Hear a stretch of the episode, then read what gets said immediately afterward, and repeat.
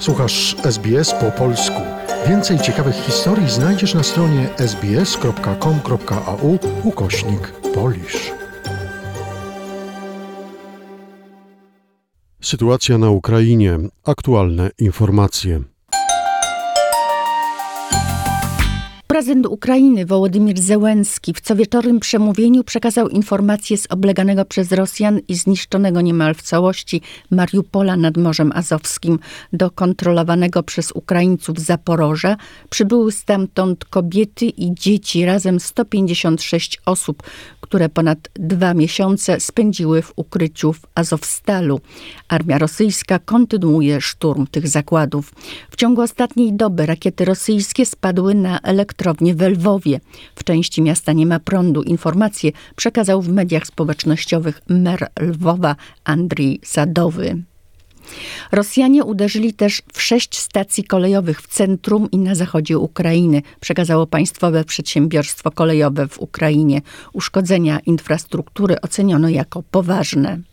Rakiety, które spadły w obwodzie zakarpackim, uderzyły w miasto Wołowiec, oddalone od Polski o 40 kilometrów. To pierwszy atak na Zakarpacie od początku wojny. Wołodymir Zełenski powiedział dla Wall Street Journal, że chce odepchnąć siły rosyjskie na pozycje zajmowane przed inwazją 24 lutego i za pomocą m.in. dialogu będzie dążył do odzyskania kontroli nad całym terytorium Ukrainy, w tym nad Półwyspem Krymskim, który Rosja zajęła w 2014 roku. Wołodymir Zełenski przyjął we wtorek wieczorem lidera niemieckiej opozycji Friedricha Merza. Szef CDU jest pierwszym czołowym politykiem niemieckim, który pojechał do Kijowa po rozpoczęciu inwazji rosyjskiej na Ukrainę.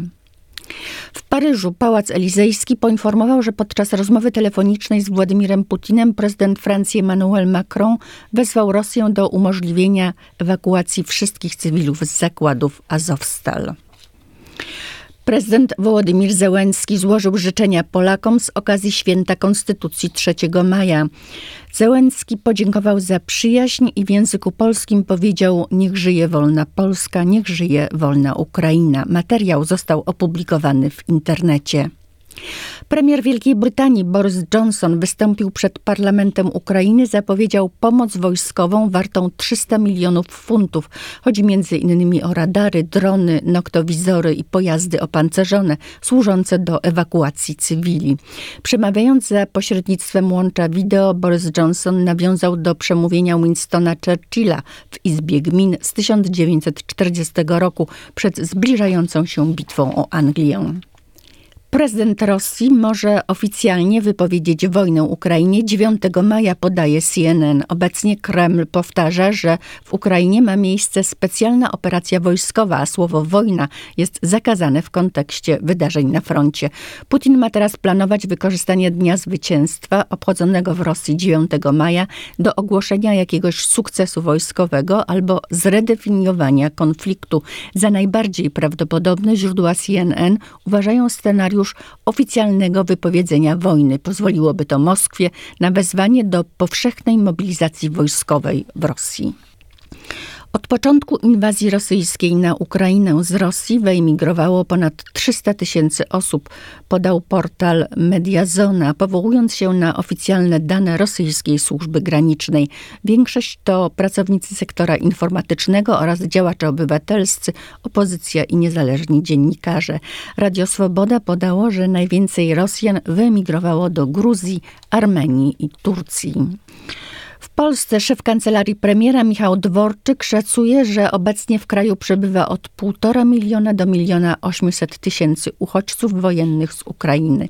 W sumie do Polski przyjechało ponad 3 miliony Ukraińców, ale część wyjechała do innych krajów, a część wróciła do swoich domów po wycofaniu się Rosjan z zachodniej części Ukrainy. Przez pakiet ustaw rząd umożliwił uchodźcom dostęp do usług oraz do rynku pracy. Michał Dworczyk dodał, że Polska zwróciła się z prośbą do Komisji Europejskiej o uruchomienie specjalnego funduszu na pomoc krajom, które przyjmują uchodźców ukraińskich. Szef kancelarii premiera RP przypomniał również, że 5 maja w Warszawie odbędzie się konferencja darczyńców, w trakcie której kraje z całego świata będą deklarowały pomoc dla Ukrainy i uchodźców. Impreza jest organizowana przez premiera Mateusza Morawieckiego wspólnie z premier Szwecji Magdaleną Andersson oraz wysokimi urzędnikami Unii Europejskiej. Materiał opracowano na podstawie doniesień Newsroomu SBS oraz informacyjnej agencji radiowej. Polub nas na Facebooku, udostępnij innym, skomentuj, bądź z nami na polskim Facebooku SBS.